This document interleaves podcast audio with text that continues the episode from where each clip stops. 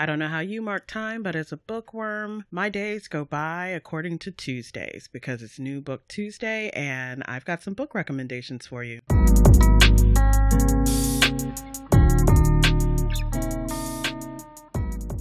This is Ro, and I'm back to talk to you about March releases that I'm excited for or have already read and, well, think you might enjoy as well. Just like when it comes to movies, things kick into high gear when March rolls around, and 2020 has been no exception. So I'll be doing a regular book recommendation episode, including some of the best of the releases that are on their way. First up was Marie Lu's book, dropped on March 3rd, called Kingdom of Back, and the synopsis is two siblings, two brilliant talents, but only one Mozart. Born with a gift for music, music, Nannerl Mozart has just one wish to be remembered forever. But even as she delights audiences with her masterful playing, she has little hope she'll ever become the acclaimed composer she longs to be. She's a young woman in 18th century Europe, and that means composing is forbidden to her. She will perform only until she reaches a marriageable age, and her tyrannical father has made that much clear. Now, I got a thing for costume dramas, and that means it usually extends to liking historical fiction. In this case, I'm a big fan when someone can take a real historical figure and build a fantastical world all the way around them. And I have absolute faith in Marie Lu that she can because I've been reading her book since her debut novel, Legend. The remainder of the synopsis says, and as Nannerl's hope grows dimmer with each passing year, the talents of her beloved younger brother Wolfgang only seem to shine brighter. His brilliance begins to eclipse her own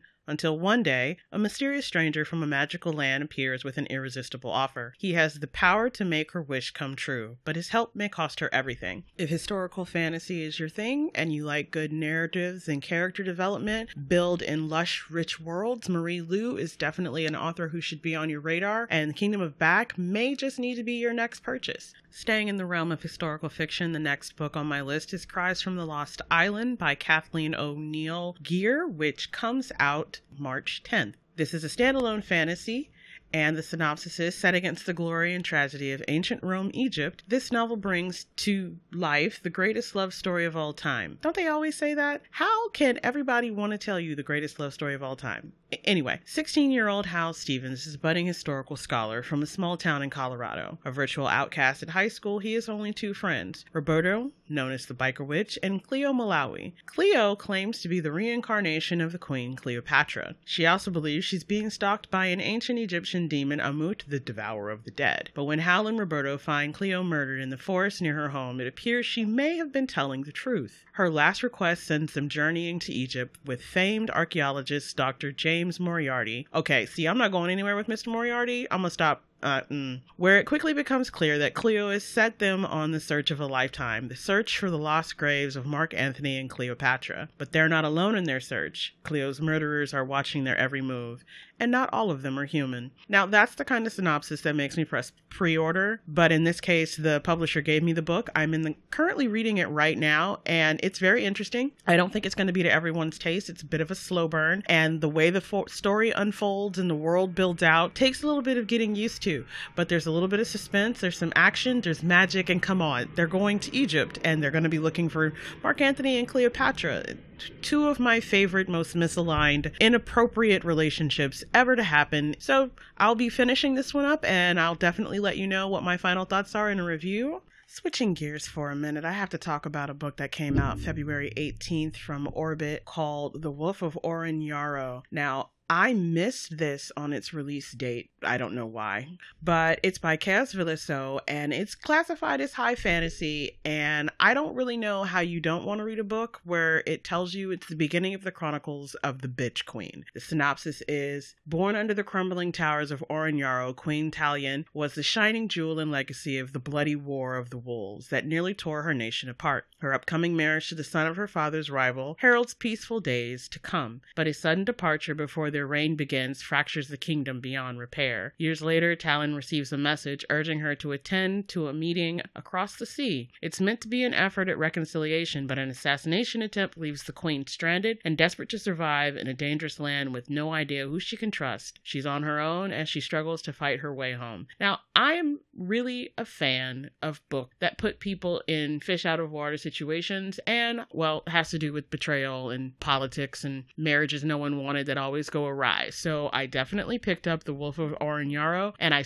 still don't know how I missed it in February, but if you like high fantasy and you like action and intrigue and assassination attempts, I think maybe this one should make your list too. Turning back around to March, though, Wicked as You Wish came out on March 3rd, and it's by Rin Chupeco, and I apologize if I mess up her last name. And this one caught my attention a long time ago. Again, this is an author that I read. I really enjoyed her trilogy, The Bone Witch. She has a way with a unique magic system, so I was definitely interested to hear when she was coming back writing a fantasy again. Because her books don't necessarily read the way certain formulaic young adult books do, so they tend to grab you and hold you and give you something you've never seen before. So she is an own voices author, and she comes at her world building systems from a unique angle that always have something to contribute to the story.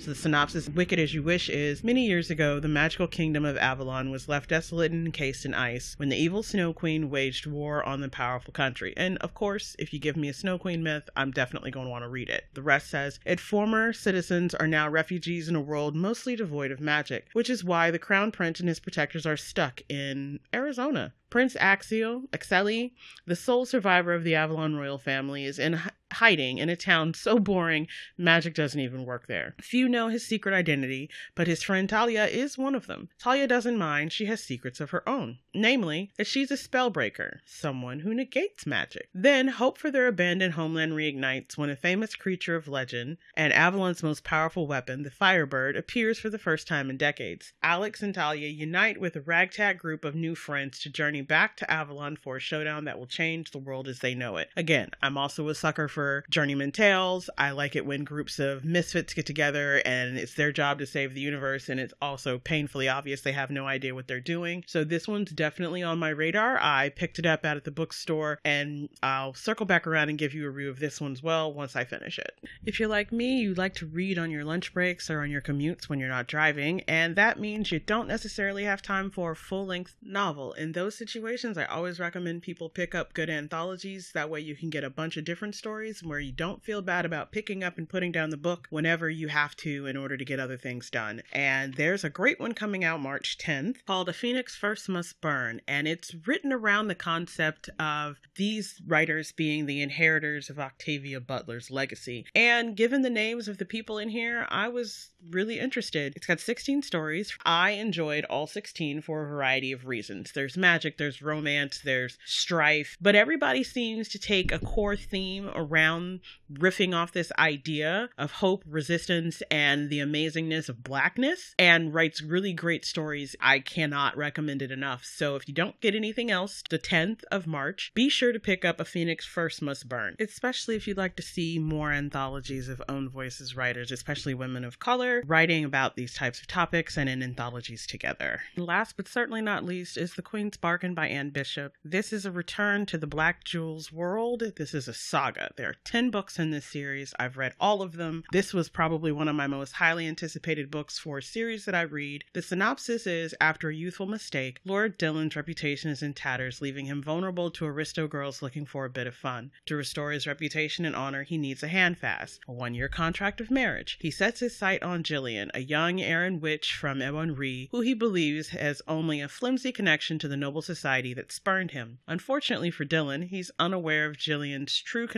until he finds himself facing Lucivar Yaslan, the volatile warlord prince of Ebon Rih. Meanwhile, Surreal SaDiablo's marriage is crumbling. Daemon Sadi, the warlord prince of Dhemlan, recognizes there's something wrong between him and Surreal, but he doesn't realize that his attempt to suppress his own nature in order to spare his wife is causing his mind to splinter. To save Daemon and the Realm of Kaeleer, if he breaks, help must be sought from someone who no longer exists in any of the realms, the only queen powerful enough to control Daemon Sadi, the queen known as Witch. As Jillian rides the winds of first love with Dillon, Daemon and Surreal struggle to survive the wounds of a marriage turned stormy, and Lucivar has to find a way to keep everyone in his family safe, even from each other. Now, it should be obvious from this synopsis that this is definitely picking up into a world that's built. I recommend that if you like dark fantasy and you like worlds that have intricate world building, politics, magic, mayhem, war, and a kind of a take on the world that will feel familiar because Anne Bishop is very good at pulling in contemporary themes and ideas into a world that's fully made of magic that you start at the very beginning with the very first book. Do not start with the Queen's Bargain. This is not somewhere that you can just jump into a series. Now, if you don't care about that kind of thing, it's a great story all on its own. But there will be so many times that something will happen that is referencing facts that you're expected to know at this point in the world. But that aside, this is some of the best use of dark characters ever. You've got someone who has more power than anybody has ever had, with the exception of one other person in the world. And that other person happens to be the person who they love more than anyone else, but that person is dead. And they're a long lived, practically immortal race. And they also have a role to play in destiny and prophecy. That means it would be a very bad idea if they fell apart. Now, Daemon Sadi is one of my most favorite characters of all time. So to have him back front and center after there being a couple of short story collections where he had a small story but not a starring role was absolutely exciting for me. And his brother Lucivar is so he's one of the Eyrien race, also a long-lived race. He he's rough around the edges, but he loves his family. He's got kids. There's all this intricate dynamic between him and his wife and his children and his son who's growing up and what that does to their relationship. And Anne Bishop just has a way of pulling you in and connecting you to her characters that you don't really get very often in high fantasy that is isn't also afraid to be a romance. So there's love, there's love lost, there's betrayal. And this is one of the first times that a character that I really like from earlier in the books does something that makes me absolutely and completely despise them, but not because they're now a terrible character, but because they're such a character flaw that they fall into a place where it's almost impossible for them to come back from. So her exploring what that does to a marriage and what that does to a connections and relationship and how you deal with accidental betrayal of your trust and someone showing you that they can't accept everything about who you are was a completely fantastic tale and I hope she comes back here again and if she does I will absolutely be waiting to read the next book as well. I will say if you do decide to join this series at the beginning, there's some trigger warnings because she deals with some very dark and deep issues uh, rape, um, torture, kidnapping of children. There, there's a lot in this story. This is not light fare. And I know a lot of people think, oh, it's romance, and they just write that off. But she really takes on a lot of different themes that have to deal with things that are in the real world. And she puts them into a fantasy setting and builds a magic system that gives you this way to have solutions to problems that ordinarily just really lead to a dark place and you don't come back from. So I highly recommend the, the Black Jewels series because for as dark as it gets, there's also light, there's also hope, and there's family. The core of this story is family and sacrifice, and no one really does it better than Anne Bishop that's going to do it for my reviews for the first two weeks of March. I also read sci fi and other types of speculative fiction, so be sure to come back next time around to see what else made my list to buy, to read, to recommend for the end of March. And if you want a curated book list of things to read, you can hit me up on Twitter at BookBlurred or drop me a dime at row at mtrnetwork.net. Talking about books is my favorite thing to do, and well, I'm a book pusher from way back. Next up will be the Outsider Chat with Latoya and Brandon as we wrap up the end of the series, plus some more book reviews and hopefully some interviews, maybe even from some of the authors who wrote the books we talked about today. Thanks for joining me on I Talk Shit and Read, and I'll catch you next time.